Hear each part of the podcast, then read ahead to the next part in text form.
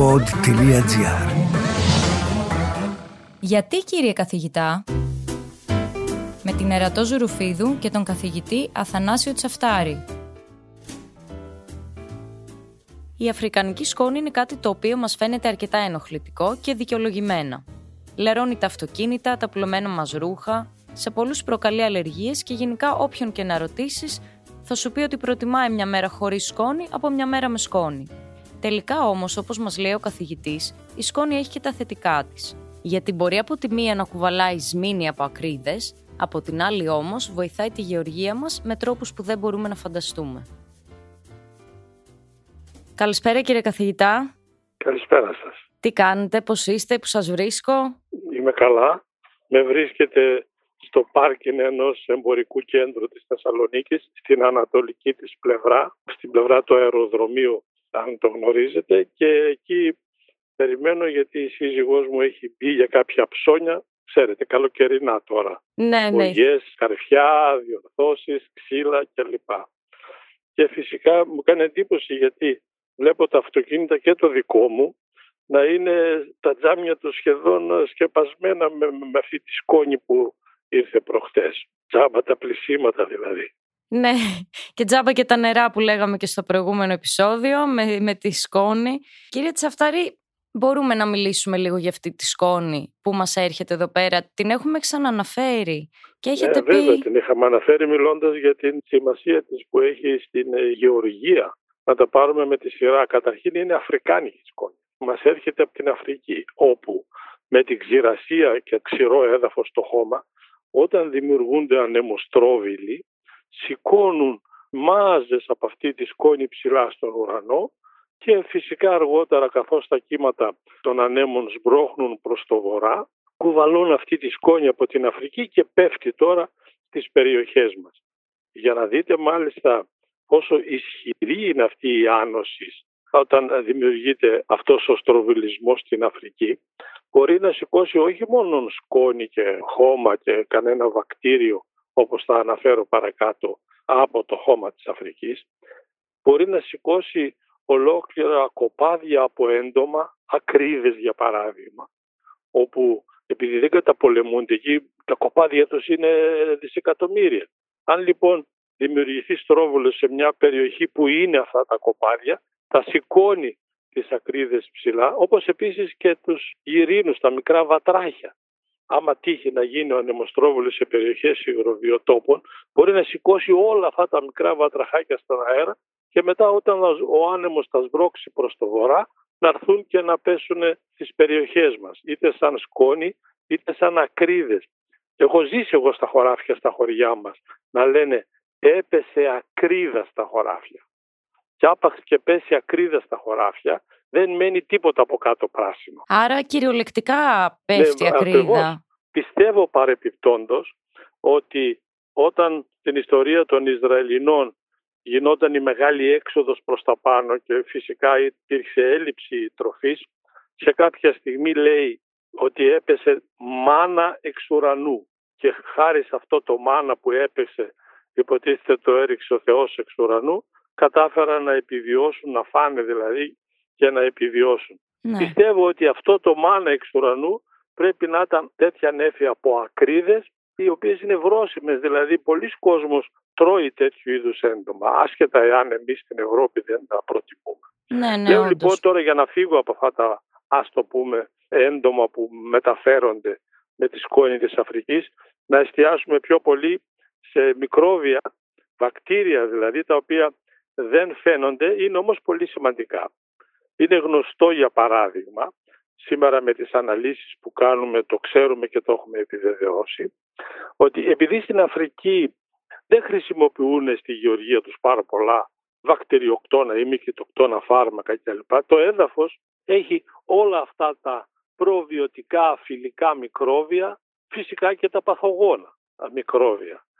Και επειδή δεν μπορούσαν να έχουν φυτοφάρμακα να χτυπήσουν τα παθογόνα, είδανε ότι οι μερικά εδάφη σε ορισμένες περιοχές δεν εκδήλωναν τις βακτηριακές αρρώστιες που βλέπαν σε άλλα μέρη. Και όταν το ψάξαν αυτό σήμερα βέβαια οι επιστήμονες το έχουν επιβεβαιώσει, γνωρίζουμε ότι στα εδάφια αυτά υπάρχει στο έδαφος ένα βακτήριο που είναι ο γνωστός στρεπτομίκητας, πρόκειται περί βακτηρίου, είναι αυτό το βακτήριο που όπου υπάρχει δεν αναπτύσσεται άλλη αρρώστια μικροβιακή στα φυτά.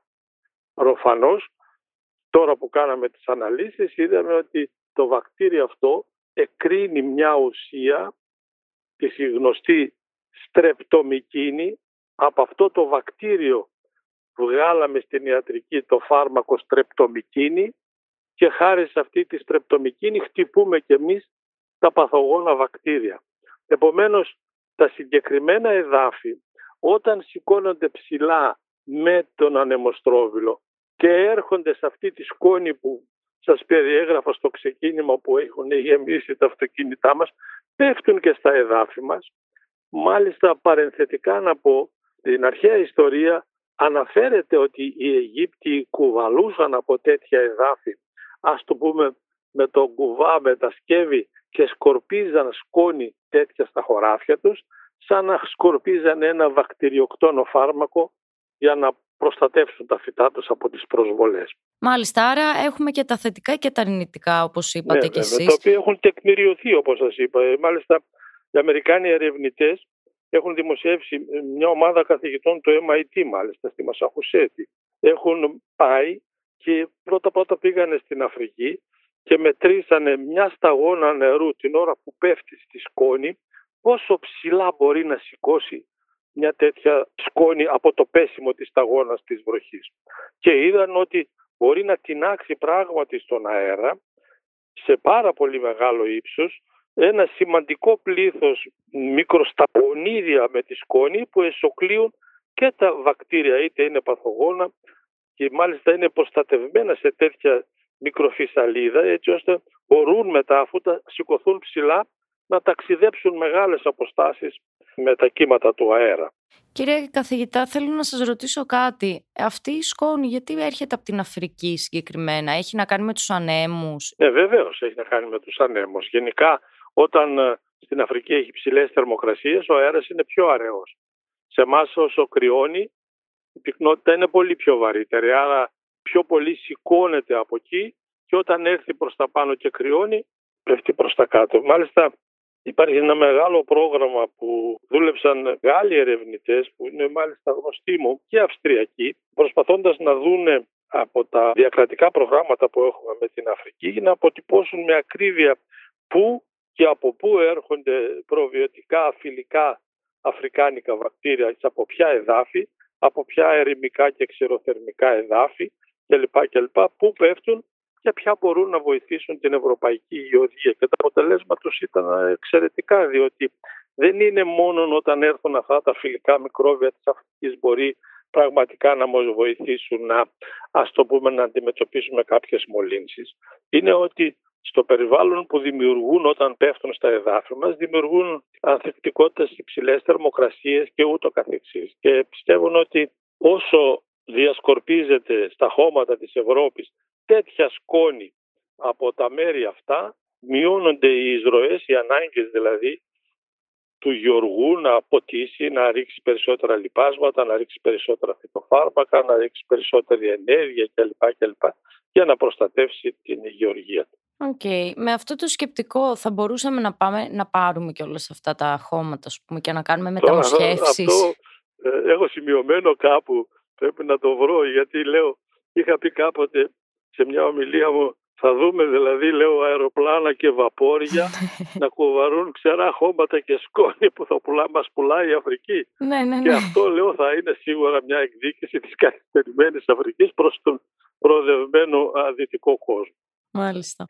Εμείς βέβαια έχουμε μείνει να στεναχωριέμαστε που η αφρικάνικη σκόνη από τα αφρικάνικα εδάφη μας λερώνει τα αυτοκίνητα όπως προανέφερα. Και να μην ξεχνάμε ότι στεναχωριόντουσαν παλιά και οι γονείς μου. Θυμάμαι τη μάνα μου και τις νοικοκυρές, γιατί είχαν απλωμένες μπουγάδες στις ταράτσες και ξέραν ότι όταν έρχονταν αυτή η σκόνη πήγαινε τζάμπα το πλήσιμο. Έμα ναι, και τώρα, άμα τα πλώσει τα ρούχα σου και έρθει σκόνη, πρέπει να τα ξαναπλύνεις και να τα ξαναπλύνεις. Έτσι, έτσι ακριβώς. Έτσι ακριβώς. Μηδέν κακό αμυγέ καλού δηλαδή. Ωραία, οπότε αυτό κρατάμε από αυτή τη συζήτηση και την επόμενη φορά που θα λερθεί το αυτοκίνητό μας να σκεφτούμε ότι δεν είναι όλο αρνητικό, υπάρχουν και κάποια θετικά που μας φέρνει αυτή η σκόνη. Ωραία, σας ευχαριστώ πολύ κύριε καθηγητά. Να είστε καλά και εγώ, γεια σας. Γεια σας. Ακούσατε το podcast «Γιατί κυρία καθηγητά» με την Ερατό Ζουρουφίδου και τον καθηγητή γενετικής και πρώην Υπουργό Αγροτικής Ανάπτυξης και Τροφίμων Αθανάσιο Τσαφτάρη. Αναζητήστε όλα τα επεισόδια της σειράς στο pod.gr, Spotify, Google Podcasts, Apple Podcasts ή σε όποια άλλη πλατφόρμα ακούτε podcast από το κινητό σας.